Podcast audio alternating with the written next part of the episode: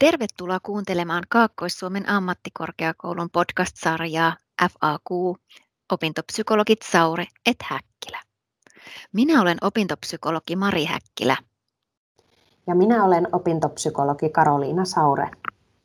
Tässä podcast-sarjassa käsitellään ajankohtaisia aiheita, jotka mietityttävät opiskelijoita, kuten opiskeluun, oppimiseen ja hyvinvointiin liittyvät kysymykset. Pyrimme löytämään ratkaisuja yleisimpiin opiskelua koskeviin kysymyksiin, joita opiskelijoilla on herännyt. Tässä jaksossa keskustelemme keskittymisestä ja vireystilan ylläpitämisestä. Miksi tauottaminen on tärkeää? Entä miten ravinto ja liikunta liittyvät keskittymiseen? Jakson aikana käymme myös läpi käytännön vinkkejä keskittymisen tukemiseen. Karoliina, kertoisitko meille, että miten ravinto, liikunta ja nukkuminen liittyvät keskittymiseen? Aloitan vaikka siitä, että levänneet, ravitut aivot toimii yleensä parhaiten. Eli riittävä yöuni on perusta hyvälle keskittymiskyvylle. Tähän esimerkkinä toimii hyvin tilanne, jonka moni varmaan tunnistaa, kun huonosti nukutun yön jälkeen yksinkertaisetkin toiminnot voi tuntua tosi haastavilta. Mm, totta, se on tuttu. Tuttu tunne kyllä. Ja kehon ravitsemustilallahan on suora vaikutus aivojen toimintaan. Eli aivot saa sitä, sitä ravintoa, jota me pistämme suustamme sisään. Ja jos välipala on esimerkiksi todella sokeripitoinen, liian äkkienerginen, niin myös aivot reagoi siihen. Eli tasainen verensokeri on koko keholle myös aivoille hyväksi. Ja tähän auttaa sitten se säännöllinen syöminen ja juominen. Kyllä. Ja sitten se liikkuminen, mistä kysyit myös. Sehän on tärkeää, koska liikunta edistää myös aivojen verenkiertoa ja parantaa esimerkiksi meidän valikoivaa tarkkaavuutta ja sitä kautta sitten keskittymiskykyä myös. Parhaimmillaan siis vaativan työskentelyn tauot voi olla esimerkiksi vaihdellen liikuntaa ja, ja sitä terveellistä monipuolista ravintoa. Aivan. Ja nyt kun mainitsit nuo tauot, niin...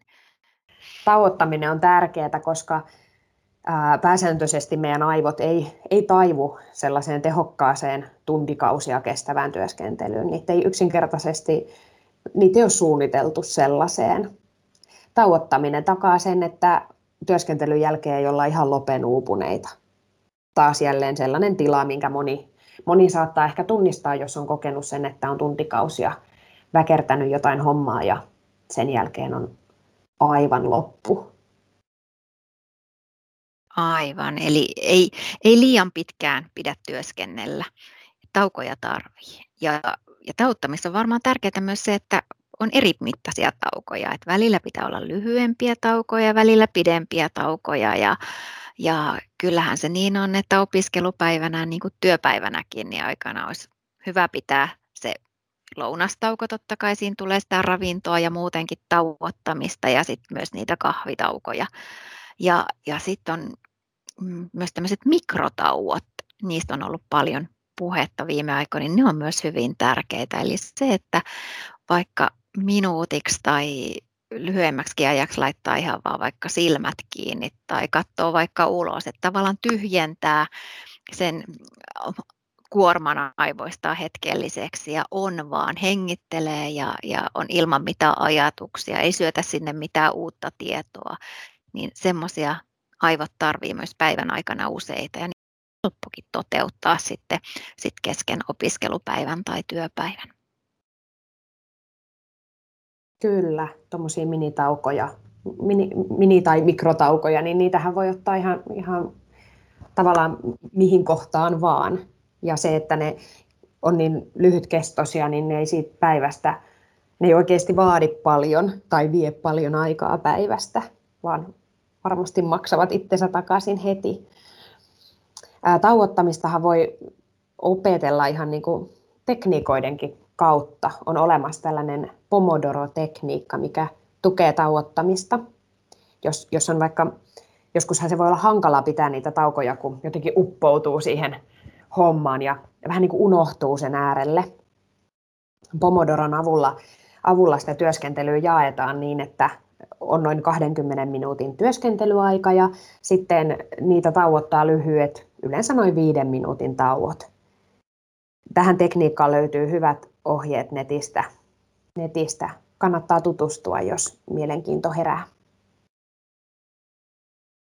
Mutta Pomodoron lisäksi konkreettisia keinoja tukea keskittymistä on, on paljon muitakin.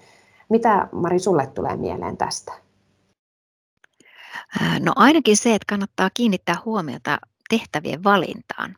Eli päivän aikana olisi hyvä tehdä erilaisia tehtäviä sekä kestolta että vaatimustasolta. Et jos työstää pelkästään isoja kokonaisuuksia, niin voi tulla koko, kokemus siitä, että asiat ei etene. Et sen takia olisi hyvä, että on myös sellaisia tehtäviä päivän aikana, jotka saa valmiiksi, jotta se onnistumisen tunne kannustaa sitten eteenpäin.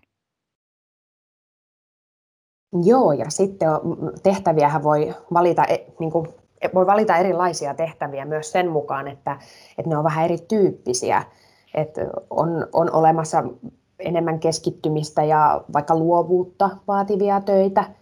Sitten on olemassa jotain rutiinitehtäviä, jotka esimerkiksi osaa jo aika hyvin ja, ja ne on sellaista, sellaista, mihin ei niin paljon tarvitse niin luovuutta, luovuutta käyttää. Ja, ja sitten on sitten monien päivään sisältyy usein myös tämmöistä niin sanottua sälää tai silppua tai miksi kukakin sitä sanoo, mutta vähän niin semmoisia hoidettavia juoksevia asioita. Ja se, että näähän vaatii tietysti, kun on erityyppisiä nämä tehtävät, ne vaatii hyvin erityyppistä keskittymistä myös ja parhaimmillaan kun vaihtelee niitä vähän, niin, niin mielenkiinto pysyy yllä ja sitä myötä sitten myös hyvä vireystila ja keskittymiskyky. Mm, Kyllä, kyllä. Sitten mulle tulee mieleen tästä konkreettisista keinoista vielä ihan tämmöiset listat, että kannattaa tehdä, no ensinnäkin se, että on päivittäinen tai viikoittainen lukujärjestys, jossa on selkeästi laitettu, että mitä minäkin päivänä tekee ja mihin aikaan, niin myös erilaiset listat, päivittäiset listat, joiden avulla voi seurata sitä omaa edistymistä. Ja sitten on aina ihana, kun saa yliviivata siitä tehtävälistasta tehdyn tehtävän, sillä siitä tulee niin hyvä fiilis, että on onnistunut ja on saanut jotain aikaiseksi ja se on palkkio myös itselle ja pystyy seuraamaan sitä, että mä oon edistynyt asioissa. Ja sit voi käyttää esimerkiksi, jos tekee jotain pidempää kirjoitustehtävää, niin sanojen määrän lasku, laskuria vaikka Wordissä osoittamaan sitä omaa edistymistä ja ja, ja sitten kannattaa ottaa tähän se sosiaalinen puoli mukaan, että kannattaa kertoa niistä onnistumisista muille ja jakaa kokemuksia vaikka opiskelukavereiden kanssa, että jotenkin tulee vahvistetuksi myös se iloinen asia, että hei mä oon tässä päässyt eteenpäin ja hei, miten sulla on mennyt ja tsempata toisia sitten niissä tilanteissa. Totta, toi on tosi tärkeää sosiaalisuudesta tuli mieleen, että, että toisaalta sitten välillä on myös tarpeen rajata esimerkiksi sosiaalista mediaa työskentelyn aikana, tai mä jopa sanoisin, että aina on tarpeen rajata sitä, kun on keskittymistä vaativaa työskentelyä siinä edessä, että äh, mun mielestä aivotutkija Minna Huotilainen sanoo niin hyvin, että, että me, me ollaan opetettu aivomme niin kuin keskittymiskyvyttömyksi, tai on havaittavissa tällainen, tällainen niin kuin itse aiheutettu keskittymisvaikeus, ja, ja, ja se tulee ehkä just tästä meidän niin kuin ympäröivästä maailmasta tällä hetkellä, missä somen kautta tavallaan kaikki on koko ajan saatavilla ja, ja sieltä sitä ärsykettä tulee helposti, helposti paljonkin. Eli, eli meidän pitää tavallaan siihen niin kuin vastavetona opettaa meidän aivot työstämään yhtä asiaa kerrallaan, koska, koska siihen ne on suunniteltu pääsääntöisesti. Ja, ja, ja niin kuin, että muuttaa oikeasti sitä omaa toimintaa niin, että ei ruoki sitä tilannetta. Et esimerkiksi on koko ajan se puhelin siinä ja kun se blinkottaa jonkun viestin merkiksi, niin sitten saman tien tarttuu siihen. Vaan on aikoja, jolloin puhelin, puhelin on poissa ja sitten on ihan ne tietoisesti valitut ajat, kun se puhelin ja some saa olla siinä. Kyllä, toi on ihan, ihan super tärkeä asia, että tavallaan siivoo sen oman ympäristön niin kliiniseksi, että ei tule keskeytyksiä johtuen puhelimesta tai muista, muista asioista, että että ei tarvitse niin omaa mieltä suunnata moneen asiaan, ei, ei tarvitse multitaskata, ei saa multitaskata silloin, kun tekee jotain keskittymistä vaativaa työtä. Ja, ja sitten tietysti se, että, että rauhoittaa oman mielen, että ympäristöön ei ihan aina pysty vaikuttaa, usein monellakin tapaa pystyy vaikuttaa, mutta omaan mieleen voi, että sillä, sillä lailla siivota sieltä kaikki sellaiset asiat, mitkä ei, ei vaikka opiskelupäivään kuulu. Että jos on huolia murheita, kirjoittaa ne vaikka ylös johonkin paperille ja, ja palaa niihin sitten sen jälkeen, kun on saanut tehtävänsä tehtyä tai, tai muita semmoisia keskittymiskykyä häiritseviä asioita, niin pitää muistaa ne tauot tai, tai jos on hirveän levoton olo muuten kropassa, niin käy aika pienellä happihyppelyllä ja lenkillä ennen kuin aloittaa sitten työskentely, että sillä lailla kun keho on rauhallinen, niin mielikin on rauhallinen, jolloin opiskelu voi ja tämmöinen luova tehtävä onnistua paremmin. No sitten mulle tulee mieleen se tästä, että, että hyvän vireystilan ja keskittymisen tukemisen työstämisessä myös semmoinen itsemyötätunto on hirveän tärkeää. Mitä sä Karo itse ajattelet tästä? Joo, sama tuli mieleen tuossa, kun just puhuit tästä, tästä tota, siitä, että miten omaan mieleen voi vaikuttaa ja, ja sit toisaalta, toisaalta just näistä teoista, mitä vaikka pienestä happihyppelystä ja näistä, että nehän on myös itsemyötätuntoisia tekoja, mitä tuossa äsken just luettelit. Että että itsemyötätuntohan on, on sitä, että, että niin tällainen myötätuntoinen suhtautuminen, mitä me usein voidaan, voidaan helpostikin tuntea vaikka kanssaihmisiä kohtaan, että miten vaikka ystävää lohduttaa vaikeassa tilanteessa tai, tai näin, niin käännetään se itseä kohti ja, ja, ja sit, sitä tarkoitetaan itsemyötätunnolla ja, ja mä ajattelen, että se on niin kuin, sehän on tosi tärkeää myös siinä keskittymisen tukemisessa, kannustaa itseään ja, ja keskittyä onnistumisiin ja edistymiseen ja, ja muistaa kiittää niistä itseä. Ja silloin voi just pohtia sitä, että mitäs mun ystävä sanoisi mulle tässä kohtaa, kun sain tämän homman valmiiksi. Ja sitten niitä sanoja miettiä itseä kohtaan. Aivan. Ja, ja tästä mulle tulee mieleen myös semmoinen niin terve jämäkkyys, eli, eli ja rajaaminen, että et myös ein sanominen on tosi ok. Eli, eli kaikkeen ei tarvi aina suostua ja miettiä, että mikä itselle on tärkeää vaikka opinnoissa ja että saa niitä omia asioita edistymään. Että, et, ja myös se, että viettää sitä ää, laadukasta vapaa-aikaa ja tekee selkeän eron sitten opiskelu- ja vapaa-ajan välillä, ettei ole vapaa-ajalla syyllisyyttä tekemättömistä opiskelutehtävistä, vaan että pystyy oikeasti nauttimaan siitä ja palautumaan sitten sen opiskelupäivän kuormituksesta ja vaatimuksista. Että sillä lailla on olennaista erottaa se vapaa-aika ja työ- tai opiskeluaika. Kyllä, sehän on tosi itsemyötätuntoista itseä kohtaan, että, että osaa myös rajata ja, ja tunnistaa sen, että mikä on itselle liikaa ja, ja silloinhan kohtelee itseään todella myötätuntoisesti. Ja, ja se, että sit kannustaa itseään ja muistaa, muistaa kiittää itseään hyvin tehdystä työstä, niin voihan itseään myös palkita. Voi, voi tehdä vaikka listan isoista ja pienemmistä palkinnoista, joita voi vähän niin kuin ansaita tiettyjen tehtävien valmistumisen jälkeen.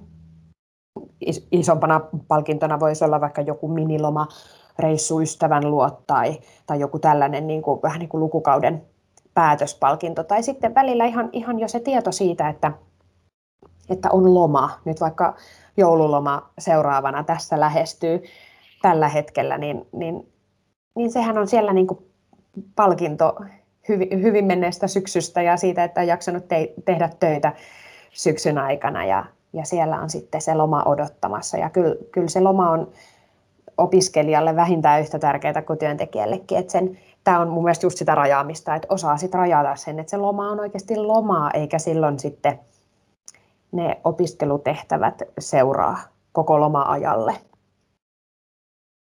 palkintona kannattaa käyttää sellaisia asioita, joiden tunnistaa tukevan omaa hyvinvointia. Ja sehän voi olla todellakin myös pienempi, ettei aina, aina mikään pitkä loma, vaan sehän voi olla vaikka jakso lempisarjaa tai, tai siihen someen liittyen, niin someahan voi käyttää myös palkintona, että nyt kun mä oon jaksanut keskittyä tähän tehtävään tämän puoli tuntia, niin nyt mulla on viiden minuutin sometauko ja sen jälkeen mä jatkan sitten taas tämän tehtävän parissa.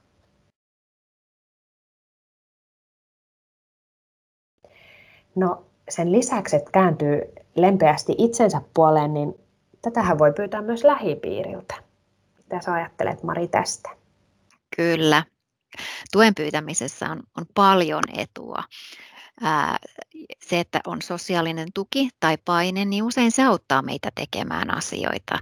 Ja, ja kannattaa niin kuin itse miettiä, että minkälaista tukea toisilta toivoo ja kertoa se myös heille, että onko itse sen tyyppinen ihminen, että toivoo enemmän semmoista tsemppausta ja kannustusta ja rohkaisua vai onko se enemmän semmoinen patistaminen tai, tai, tai semmoinen, että, että haluaa toisen enemmän puskevan eteenpäin. Että sitä on hyvä miettiä ja kertoa se toiselle. Kyllä. Ja kannattaa miettiä tarkkaan myös, että keneltä haluaisi tukea. Sitähän voi saada vähän niin kuin monelta eri suunnalta perheenjäseneltä, ystävältä, opiskelukaverilta vai ehkä opettajalta vai joltain ihan muulta. Mm, kyllä. Aivan. No, mutta minua kiinnostaisi vielä tähän loppuun tietää, että, että miten sä Karoliina autat itseäsi keskittymään paremmin. Et mitkä on ne sun vinkit ja keinot, mitkä auttaa just sua? Joo, äh, mulla on varmaan moniakin moniakin, mutta mä koitan nyt sanoa vaikka jotkut olennaisimmat, eli, eli tota, no kyllähän mä käytän, käytän aktiivisesti ihan päivittäin sitä, että suljen häiriötekijät ympäriltä, eli silloin kun mulla on joku, sanotaan vaikka, että työhön liittyvä tapaaminen, niin ö, kyllä mun henkilökohtainen puhelin on silloin täysin äänettömällä, pois myös värinä, koska sehän, sehän myös niin kuin katkaisee keskittymistä, jos, pelkkä värinä riittää, että tietää, että sieltä tulee joku viesti. Ja jos, jos mun puhelin on samalla pöydällä mun työvälineiden kanssa, niin mä, mä en usein sen käännä vielä väärinpäin, koska sittenhän mä en myöskään näe niin kuin sitä näytön valoa. Sekin voi olla joskus ihan riittävä niin kuin siihen, että keskittyminen on mennyt. Ja tota, käytän kyllä kalenteria työtehtävien ajottamiseen todella aktiivisesti ja, ja siinä ajottamisessa mä pidän tämän keskittymisen kannalta tosi tärkeänä sitä, että, että siellä on kohtuullisen pituisia niin sanottuja slotteja niille tehtäville. Eli, eli en, mä, mä en koskaan merkitse kalenteriin, että mulla olisi vaikka yksi tehtävä puolikkaaksi työpäiväksi. Se olisi aivan liian pitkä, ainakin mulle tämmöisenä henkilökohtaisena kokemuksena, että kyllä vaihtelu virkistää, eli lyhyet, lyhyet pätkät ja monta eri tehtävää päivän mittaan. Mites Mari sulla tämä tilanne? Miten, miten sä ylläpidät arjessa semmoista hyvää vireystilaa? Joo, no vireystilan ylläpitämisessä olennaista on tietysti se, että on riittävästi lepoa ja, ja on sitä palautumista. Ja, ja sitten se ravinto, joka on sitten semmoista monipuolista ja, ja säännöllistä ja se, että et, et päivän mittaankin sitten on totta kai ruokatauko, mutta sitten pitää, pitää huolta siitä, että syö myös välipalaa ja, ja, ja aamupäivällä on jotain pientä banaania tai muuta. Et, et jotenkin koko ajan aivot saa energiaa, koska sitä menee ihan hirveästi semmoisen ajatustyön tekemiseen sitä energiaa.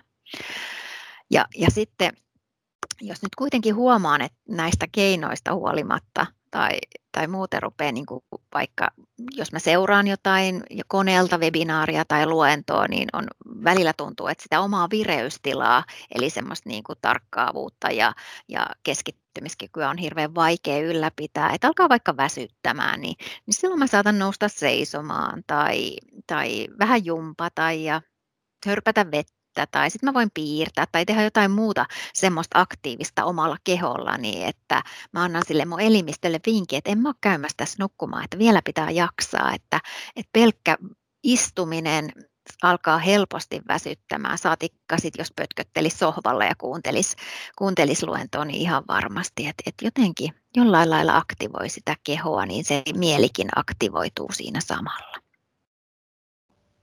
Joo, no on kyllä tosi hyviä käytännön vinkkejä opiskeluarkeenkin. Tässä oli tämänkertainen FAQ Opintopsykologit Saure et Häkkilä podcast-jakso. Toivotamme sinulle kuulijamme kärsivällistä ja myötätuntoista keskittymistreeniä. Palataan taas seuraavassa jaksossa, jonka aiheena on motivaatio ja sen rakentaminen.